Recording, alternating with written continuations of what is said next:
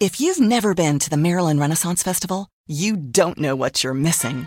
There's so much to see and do. It's like a 16th century theme park with shops and pubs, food and games, live jousting, crafts and music, 10 stages with nonstop entertainment. Fun for the whole family. Saturdays, Sundays, and Labor Day Monday through October 24th. For tickets, visit MarylandRenaissanceFestival.com. Save big on admission through September 12th. Near Annapolis, the Maryland Renaissance Festival. Time travel to fun.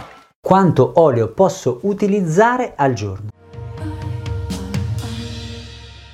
Buongiorno, buongiorno, il contenuto di questo video è dedicato al re della nostra terra, della nostra amata Italia, sì perché in moltissime regioni d'Italia se ne raccolgono, se ne fanno, se ne producono di diverse tipologie, ognuno con la propria sfumatura e questo crea eh, un interesse che a livello internazionale eh, viene dedicato a questo re della natura che la natura ci dà, ovvero l'olio, ma l'olio extravergine di oliva. Quindi badate bene, non si parla di olio d'oliva, ma di olio extravergine di oliva. Quindi il contenuto di questo video è su quante ne possiamo utilizzare al giorno. Chi eh, di voi ha eh, magari fatto un percorso alimentare ehm, ha avuto l'indicazione dove eh, vi è stato detto di consumare un cucchiaino di olio d'oliva al pasto, quindi uno a pranzo, uno a cena, massimo due da mettere a crudo, eccetera, eccetera. Ti è mai capitato? Beh, io ne ho sentite tante di questi tipi di indicazioni. Ora, il ragionamento è questo. Innanzitutto noi abbiamo una soluzione grafica che si utilizza nella eh, nutrizione, nella dietologia,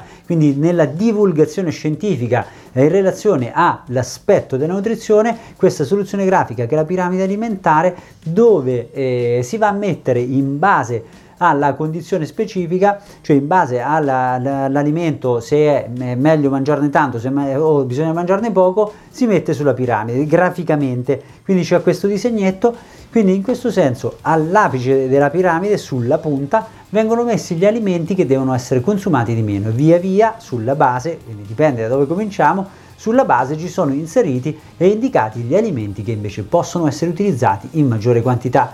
Ah, attenzione, alla base della base, diciamo sulle fondamenta, sulla piramide alimentare, che è questa soluzione grafica che viene utilizzata per dare un'indicazione di come gestire il proprio benessere, c'è il movimento. Quindi il movimento che è un tema che noi discutiamo molto spesso sui nostri, sui nostri vari eh, video e contenuti perché chiaramente noi sappiamo che hashtag vita integrale è quello che andiamo sempre a eh, comunicare perché per il benessere bisogna prendere in considerazione tutto, ma andiamo, rimaniamo focalizzati sul nostro contenuto, quindi ora la soluzione grafica che è la piramide alimentare qualche anno fa, adesso circa 10, forse qualche d'uno in più, prevedeva l'olio extravergine di oliva che era indicato all'apice, quindi veniva messo tra gli alimenti che dovevano essere utilizzati di meno.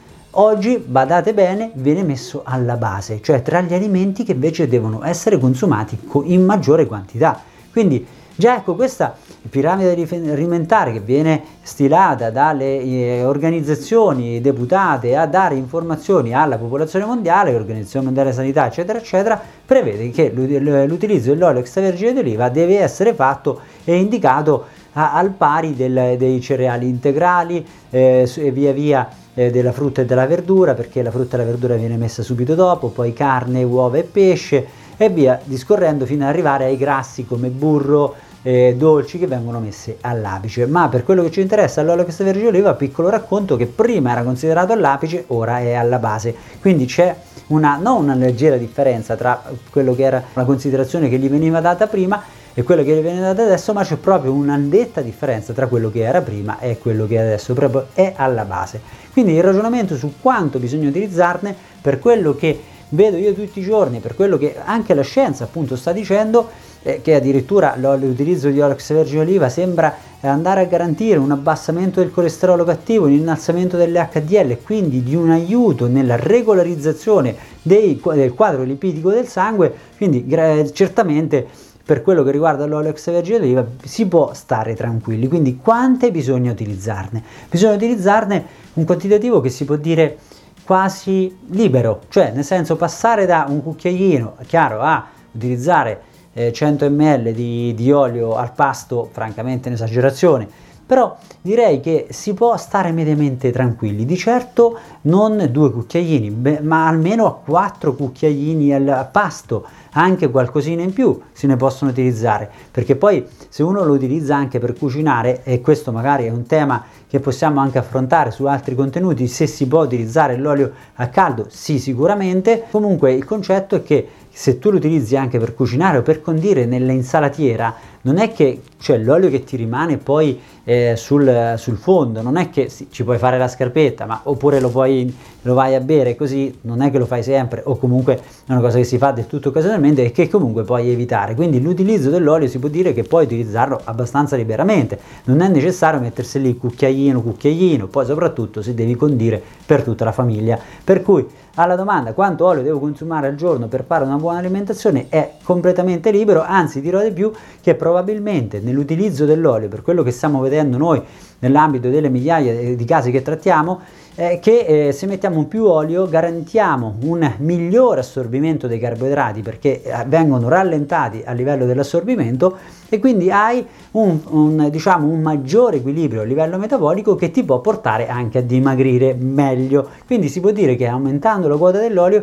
in molti casi puoi addirittura dimagrire meglio. Chiaro, non passando, ripeto, a 100 ml a pasto, ma sarebbe anche disgustoso. Quello che, che poi renderebbe anche palatabile l'alimento perché effettivamente quello che diciamo sempre noi nutrizionisti di te stesso, io in primis e tutto, tutto il mio staff, è che se quando ti metti a sedere sul tavolo a mangiare non hai un gran, una grande soddisfazione a livello di palato, beh significa che qualcosa non sta quadrando e chiaramente mangiare insipido, senza condimento, mm, a meno, a noi non piace.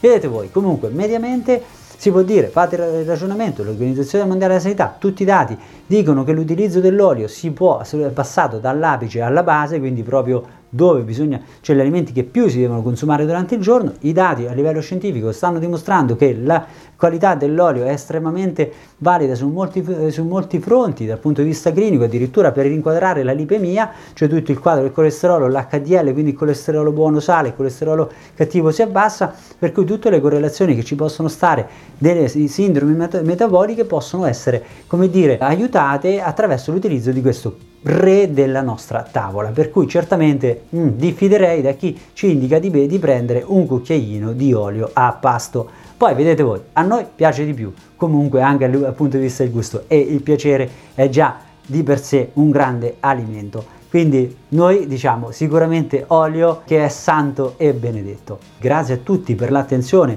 per aver ascoltato questo video, speriamo che questo contenuto vi sia utile per creare anche dei piatti più piacevoli perché un cucchiaino insomma si gestisce male per cucinare e soprattutto perché eh, abbiamo sicuramente dati che ci confermano che l'utilizzo dell'olio in maniera più disinvolta può addirittura essere, essere d'aiuto. Quindi dai, mettiamoci sotto, cuciniamo come si deve per andare verso la migliore versione di noi stessi. Un caro saluto a tutti da me e da tutto lo staff di Nutrizionisti di te stesso.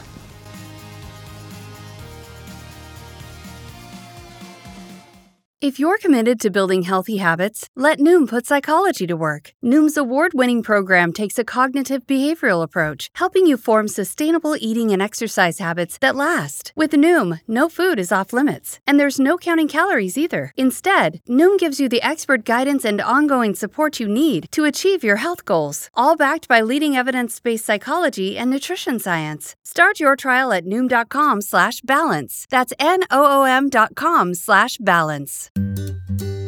Switching to Geico is a good idea, especially when you consider everything. First off, Geico makes it easy to switch. They have licensed agents available 24 7 online or over the phone. But if it's so easy, you might start thinking everything is easy, even big wave surfing. And it's not, it's actually quite difficult. Well, if you switch to Geico, you could save hundreds on car insurance. And you could keep saving by bundling your motorcycle, boat, and RV, plus your home or renter's insurance.